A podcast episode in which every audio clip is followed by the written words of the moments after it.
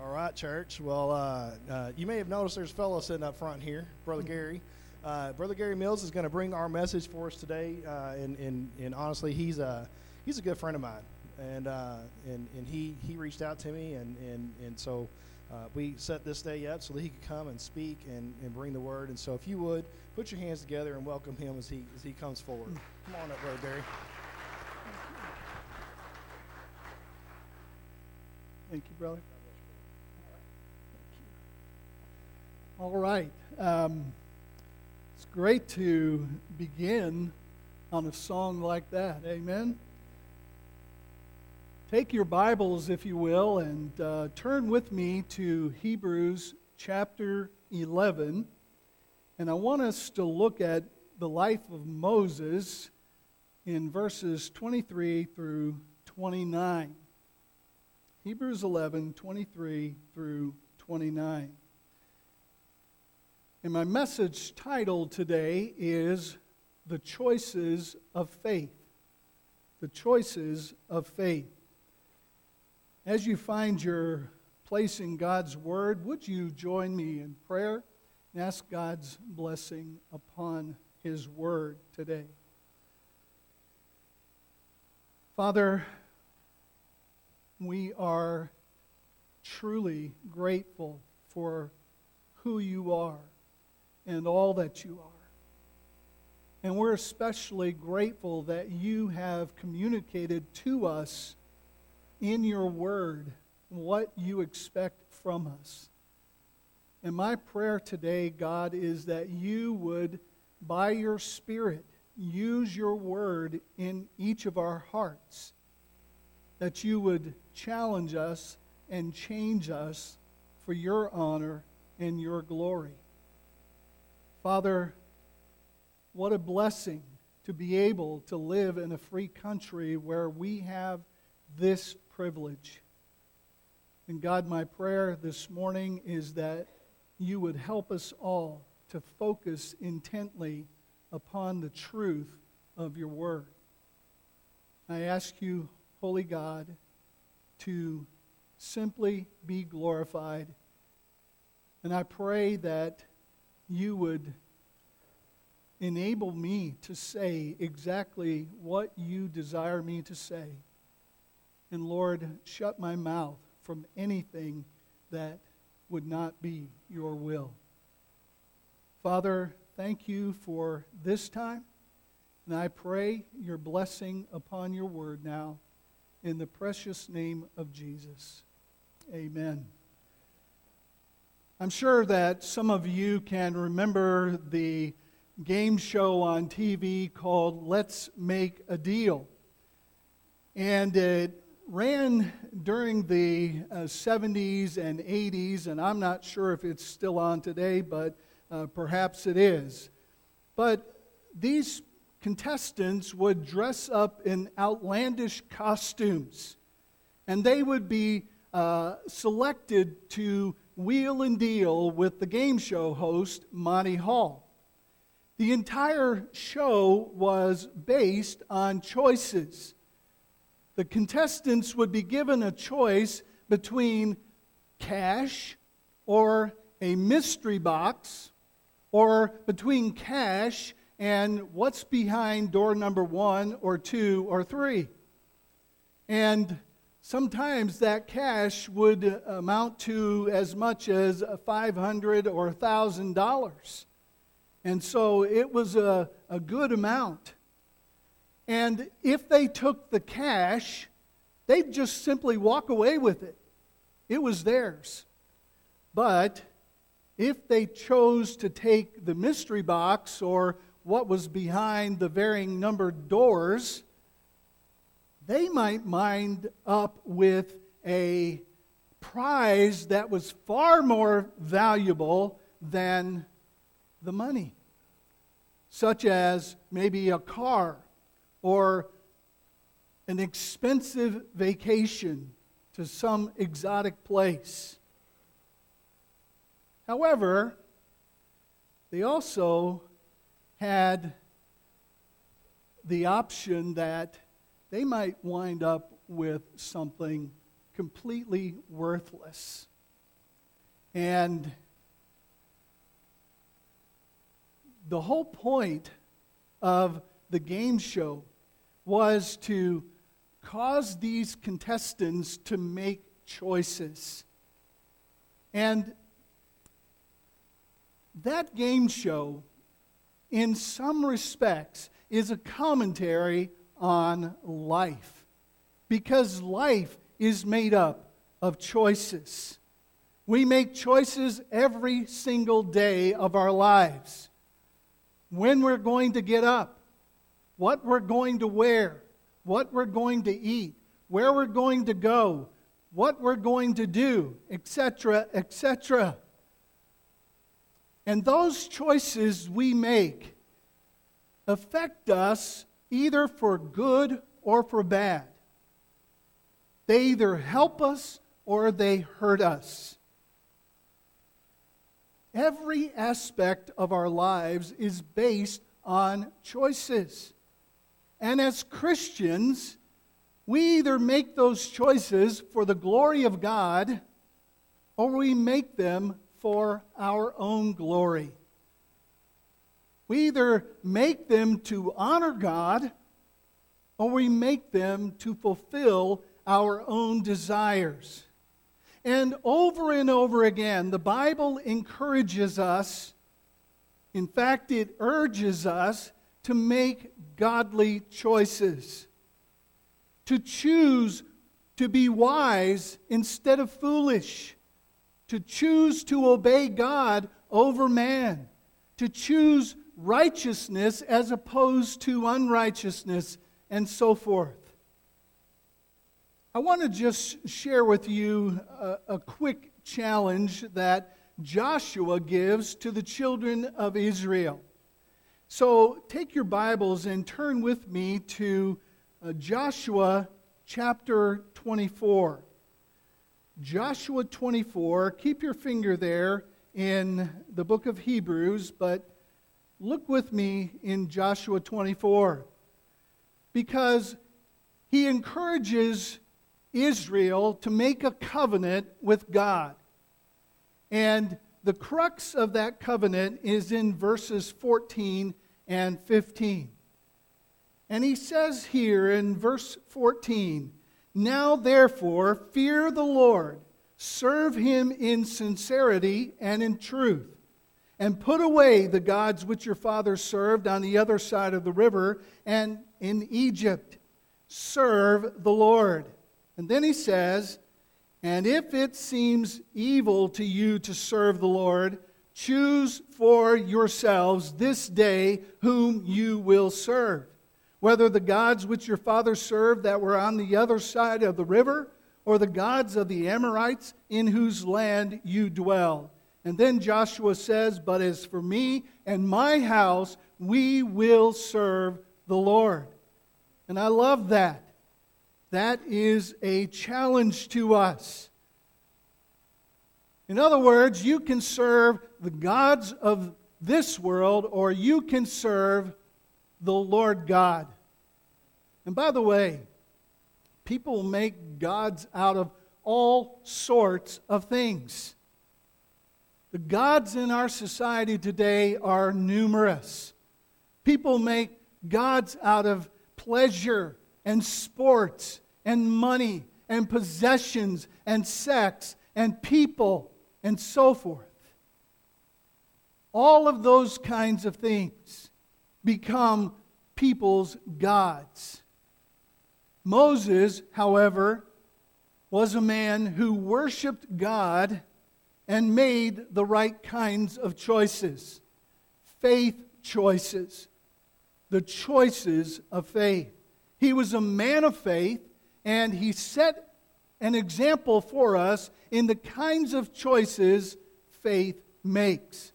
Now, Hebrews 11 is known as the faith chapter because the individuals mentioned here all lived a life of faith.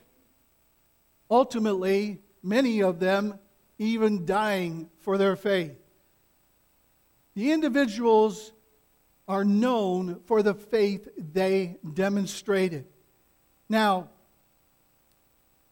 Look at, with me, if you will, at verse 23, because this shows us oh, Moses' beginning.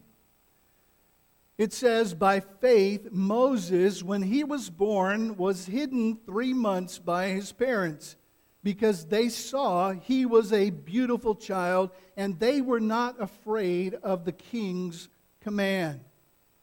Apparently, as Moses was born, Pharaoh had issued a command that all of the Israelite children, male children, were to be killed. However, Moses' parents, Amram and Jochebed, hid him as long as they could.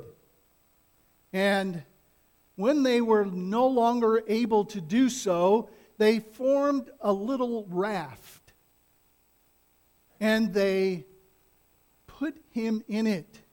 And they took it down by the river and laid it among the reeds.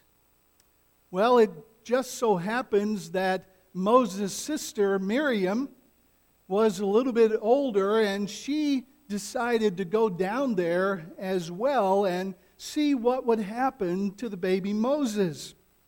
And so, as she's down there and as Moses is down there, the Bible says that Pharaoh's daughter and her maidens came down to the river to bathe.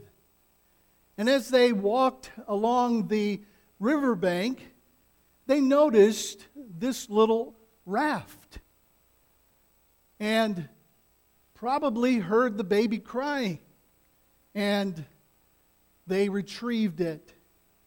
And the Bible says that when she saw Moses' beauty, and heard him crying, she had compassion on him and decided to raise him as her own.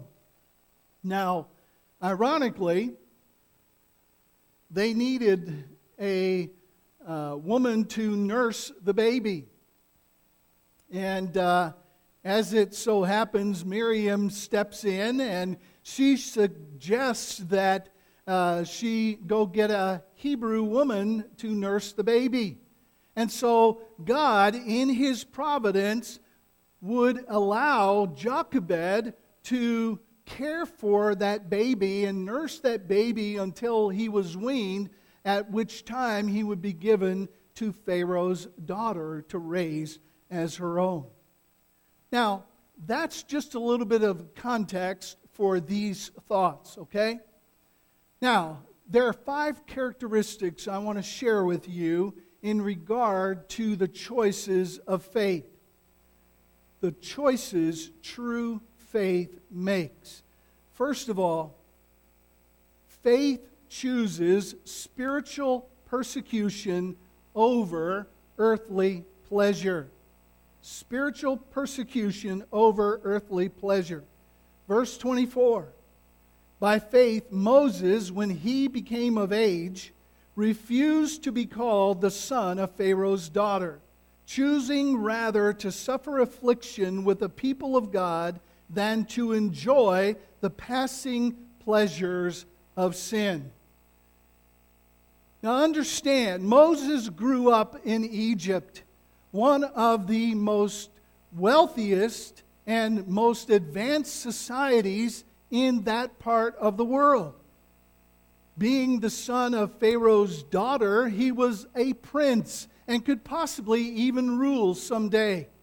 He was in a position to receive everything that Egypt had to offer.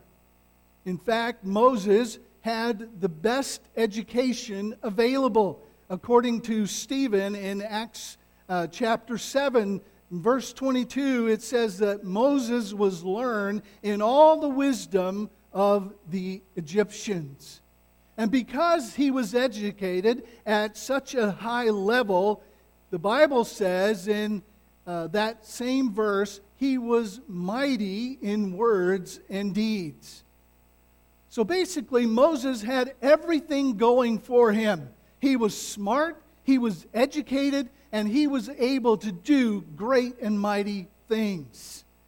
According to Acts 7:23, the next verse, it says that Moses was 40 when he came of age and God put it in his heart to go visit his Israelite brethren.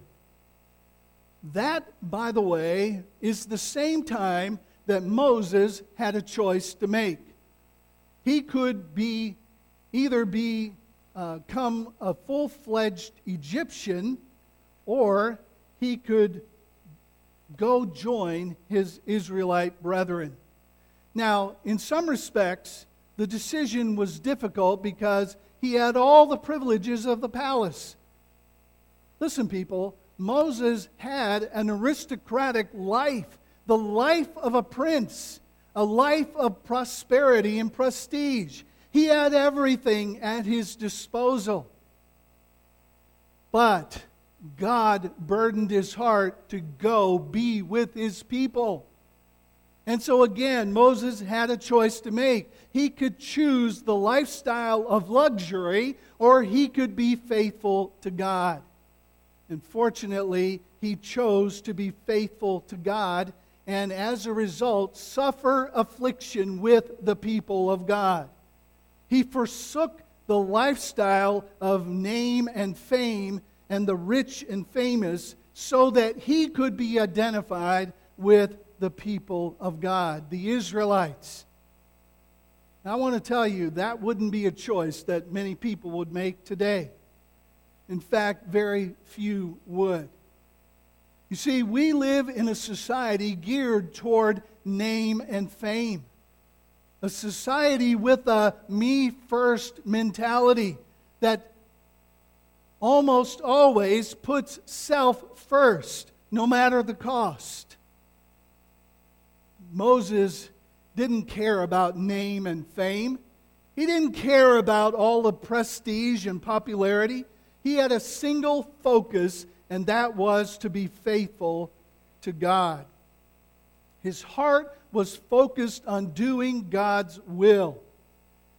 And notice, verse 26 says that he understood that there is pleasure in sin but it's temporary, it's passing, it doesn't last. And I might add that it doesn't bring ultimate and lasting fulfillment as well. So, Moses could have had anything he wanted with regard to sin and sinful pleasure, but he gave it all up in order to be identified with the people of God. I want to ask you how many celebrities or athletes have you seen in the news who've been either arrested or suspended because of the passing pleasures of sin? They were too tempting. You know what I mean? I mean, they make tons of money and can basically have anything they desire. And they choose to become addicted to the pleasures of sin, whether it be drugs or money or sex or booze. They choose to fulfill their own desires rather than doing what's right. So, yes, Moses understood that sin may be pleasurable for a season, but he also understood that ultimately it has consequences. I have no doubt that David experienced pleasure in his sin with Bathsheba. But later on, he cried out in Psalm 51 My sin is ever before me. In other words, I can't get it out of my head. I'm constantly thinking about it. It's always on my mind. I'm sure that Adam and Eve enjoyed the fruit from the tree, but that act of sinful pleasure plunged mankind into uh, sin. There are consequences to our sinful choices. And we could list situations today as well. How about the husband who has an affair with a woman not his wife, and his wife ends up uh, divorcing him because of it? How about the man who drives drunk and gets in an accident and a person is killed? Or how about teenagers who engage in an immoral relationship and the girl winds up pregnant? Sin has consequences. Understand, folks, Moses made a conscious choice to abandon the passing pleasures of sin so that he could suffer affliction with the people of God. And I want to tell you, when you do that as a follower of Christ, the world is going to think you're crazy. They are. Turn over a couple of books with me, if you will, to 1 Peter chapter 4. 1 Peter chapter 4. Peter says in beginning in verse 3 for we have spent enough of our past lifetime in doing the will of the Gentiles. Now, what he's saying there is that we've done enough of living like lost people because the Gentiles were considered lost. And he goes on to say, when we walked in lewdness, lust, drunkenness, revelries, drinking parties, and abominable idolatries and then he says in verse 4 In regard to these, they think it strange that you do not run with them in the same flood of dissipation, speaking evil of you. In other words, they can't understand why we don't do what they do and live like they live. And not only that, but their guilt causes them to badmouth us. I mean, we see this as Christians today, don't we? All the time. The world just doesn't understand us. But what they don't understand is that our values are different. Our standards are different. We live by the standard of the Word of God. And the Word of God tells us that if we follow Christ and we live for Christ, we will suffer persecution. Jesus said in John 15 20, If they persecuted me, know that they will persecute you. Paul said in 2 Timothy, uh, Timothy 3 12, All that will live godly in Christ Jesus shall suffer persecution. Not might, but shall suffer persecution. So listen, by faith, Moses gladly gave up the pleasures of sin to be persecuted as a child of God. Is that a choice you would make this morning? I trust that it is. Second, faith chooses heavenly riches over earthly riches. Heavenly riches over earthly riches. Verse 26 of Hebrews 11. Esteeming the reproach of Christ greater riches than the treasures in Egypt, for he looked to the reward. Again, remember, Moses had everything he wanted in Egypt. And being a member of Pharaoh's court would have meant that Moses had the wealth of Egypt at his disposal. And yet, to him, the reproach of Christ was greater riches than the treasures of Egypt. I find that incredible, especially in our money hungry age. Notice the word esteeming. It sheds light on his choice. Uh, his choice. It's a word that means that Moses deliberated over the decision. He carefully thought it over. He laid out all the facts and concluded that it's better to suffer reproach for Christ than have all the money in the world. And the reason is that he looked to the reward.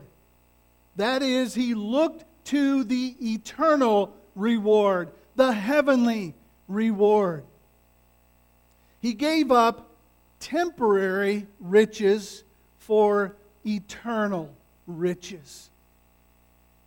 You remember Paul warned Timothy about pursuing earthly treasure in 1 Timothy chapter 6 and verse 6, he says this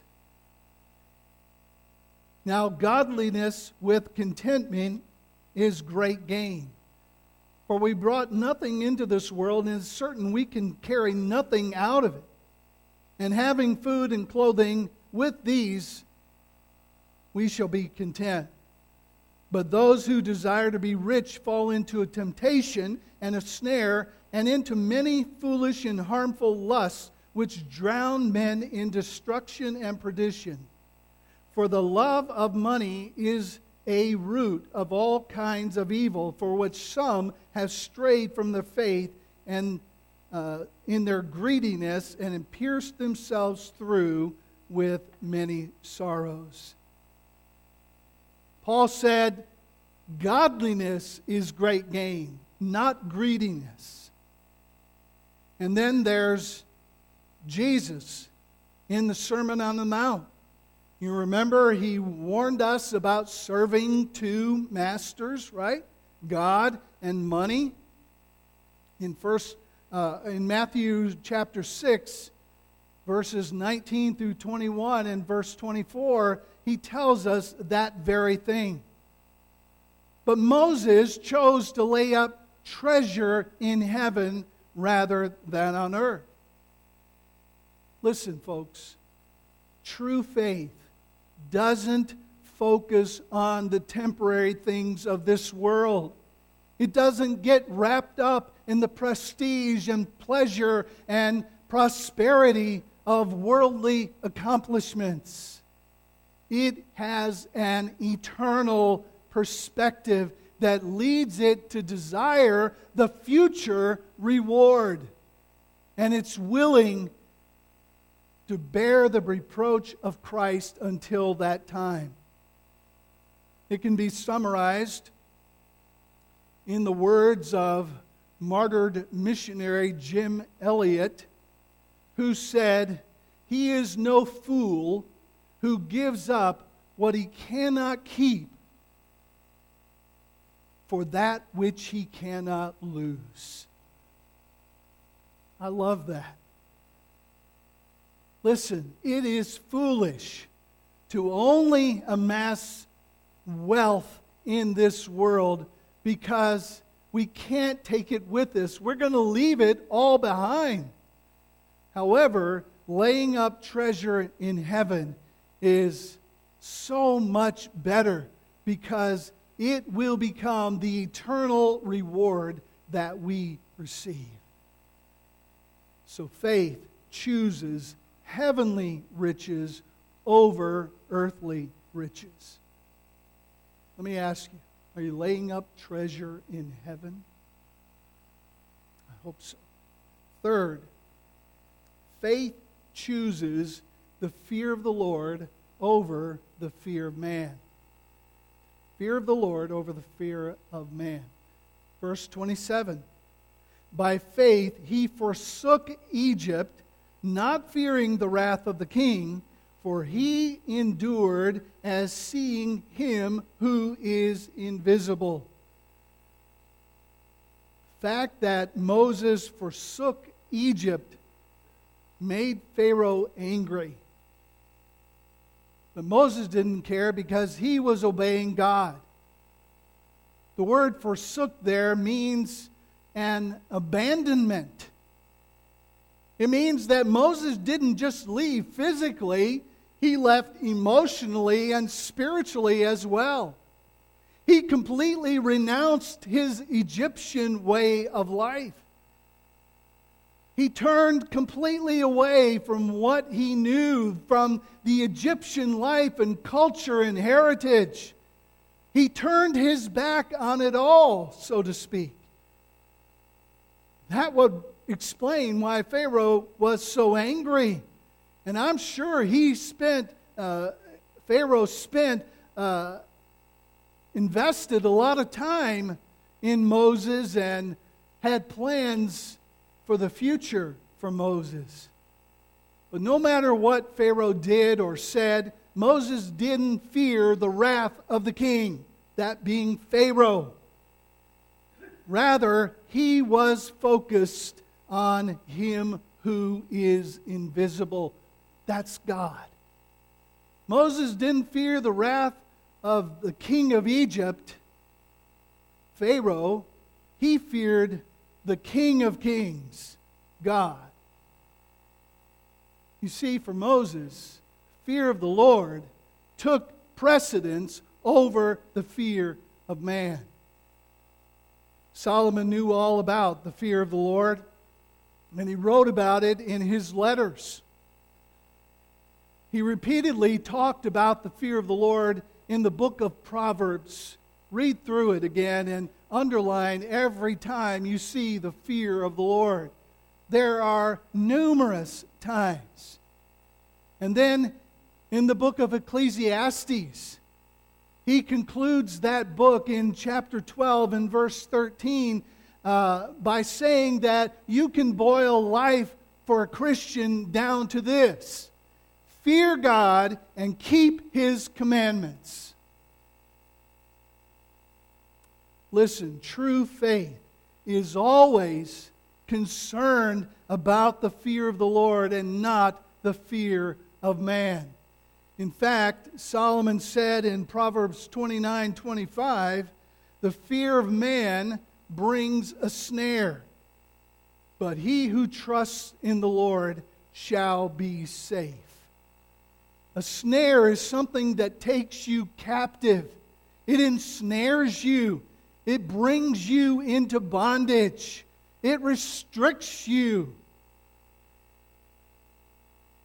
And I dare say that we don't want that for our Christian lives.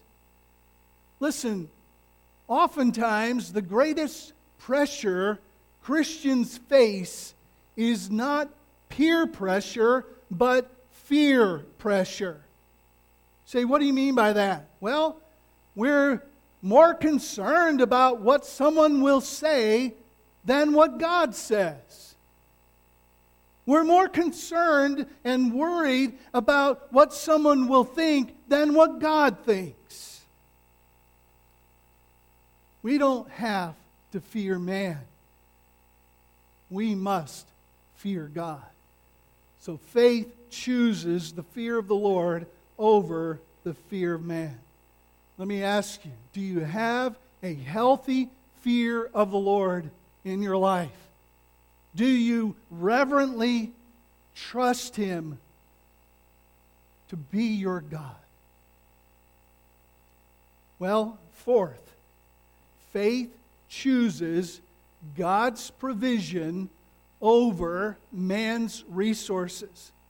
God's provision over man's resources. Verse 28. It says, By faith he kept the Passover and the sprinkling of blood, lest he who destroyed the firstborn should touch them. Say, what's he talking about? This verse takes us back to the plagues on Egypt.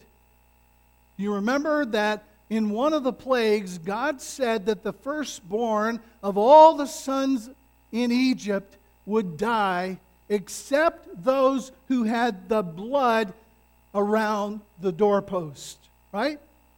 God made provision through the blood of a lamb, and He told the Israelites that if they would put the blood around the doorposts of their homes, then they would be spared.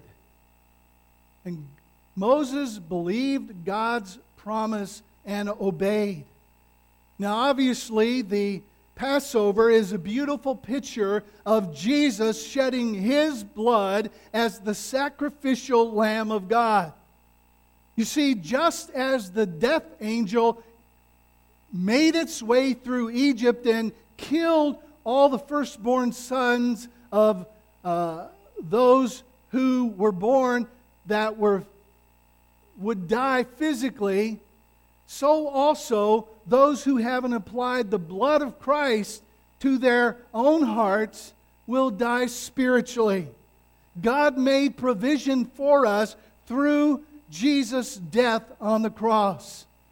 And instead of applying that blood to the doorposts of our homes, we apply it to our hearts and are gloriously saved. Christ's blood is applied to us. And we are saved. We are set free from God's wrath. We are set free from spiritual death. In fact, Paul said in Romans 8 1, there is therefore now no condemnation to those who are in Christ Jesus being in Christ allows us to escape God's wrath. And yet, there are so many people today who want to trust in their own resources instead of God's provision through the Lord Jesus Christ. You say, What do you mean? Well, they trust in their good works. If they're busy enough for the Lord, they think they're going to be fine. They trust in the fact that they're religious. I have a spiritual nature about me. They think they're going to be fine. They trust in their spiritual heritage. The fact that their grandparents were Christians and their parents are Christians, and they think that because of that, they're going to be Christians and have never trusted Jesus Christ individually. They think that their baptism is going to be enough. You see, they trust in all these things, but what they don't trust in is Jesus. They focus on what they can do instead of what Jesus has done. I want to tell you when Jesus hung on that cross and he cried out, It is finished. All that needed to be done was done.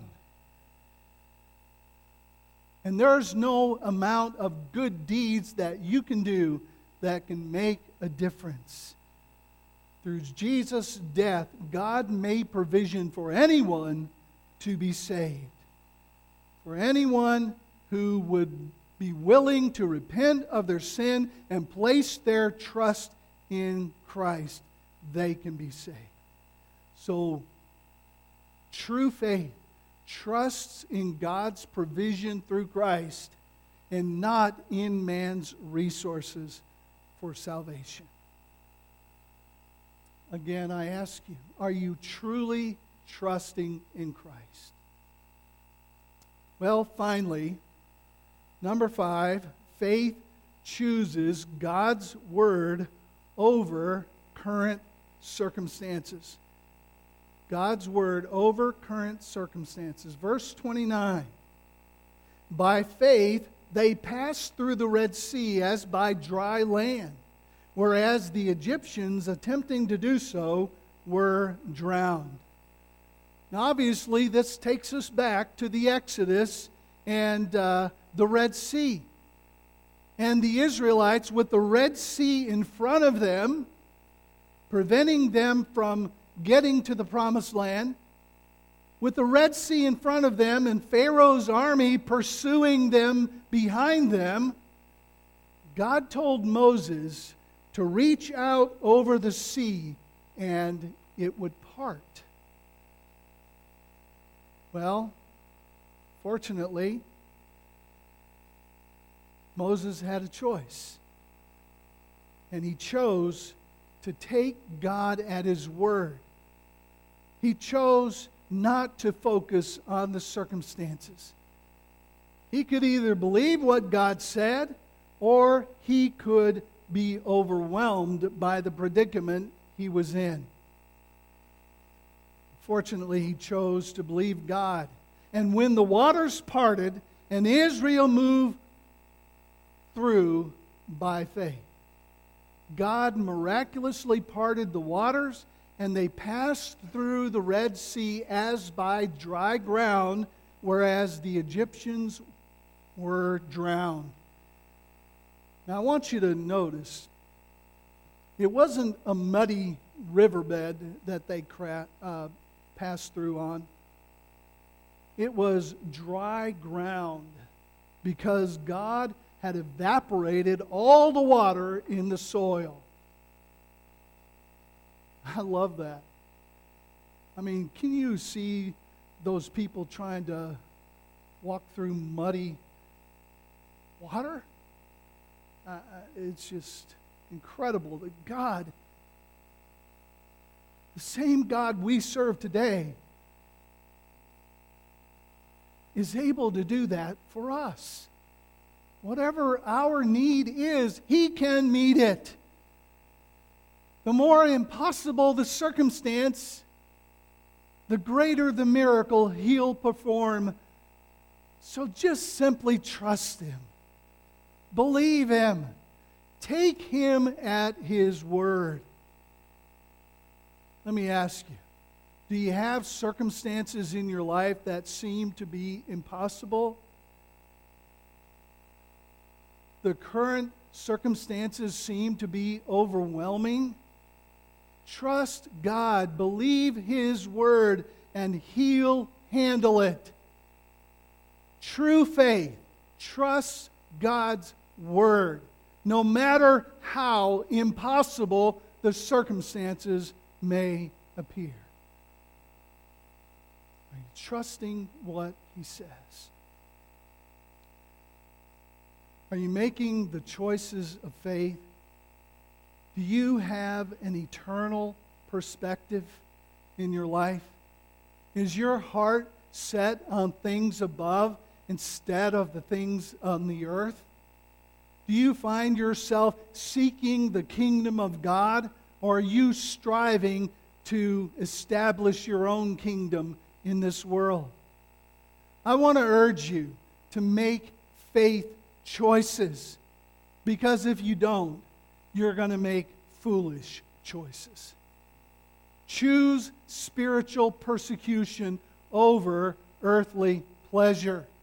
Choose heavenly riches over earthly riches. Choose the fear of the Lord over the fear of man. Choose God's provision over man's resources. And choose God's word over current circumstances. That's what faith does. That's how faith acts. And that's what faith values. Jim Elliot, who I mentioned a, a moment ago, was one of five missionaries who went down to South America to try to reach the Auca Indians with the gospel. Ultimately, all five missionaries lost their lives. They were speared by those primitive people and they died. Needless to say, all five chose to live by faith and make faith choices. My question is how about you? Are you making faith choices? May God help us to make the choices of faith as well. And I want to tell you this morning that the greatest faith choice that you can make is to repent of your sin and trust in Jesus as your Lord and Savior. In a few moments, we're going to have an invitation. And I invite you, if you have not done that, to come and respond today. Say, what do I need to do? Just come out. I'll be standing down here. Greg will be standing down here. And if you need to trust Christ, just come and be saved today. Let's pray together.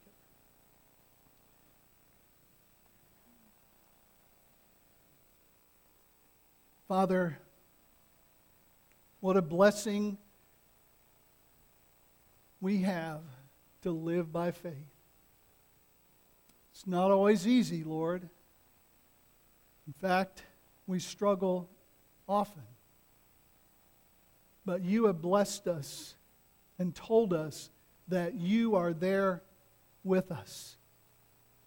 And I pray, God, today that each and every person who is here, if they haven't made that crucial decision to trust you as Lord and Savior, I pray that today they would do so.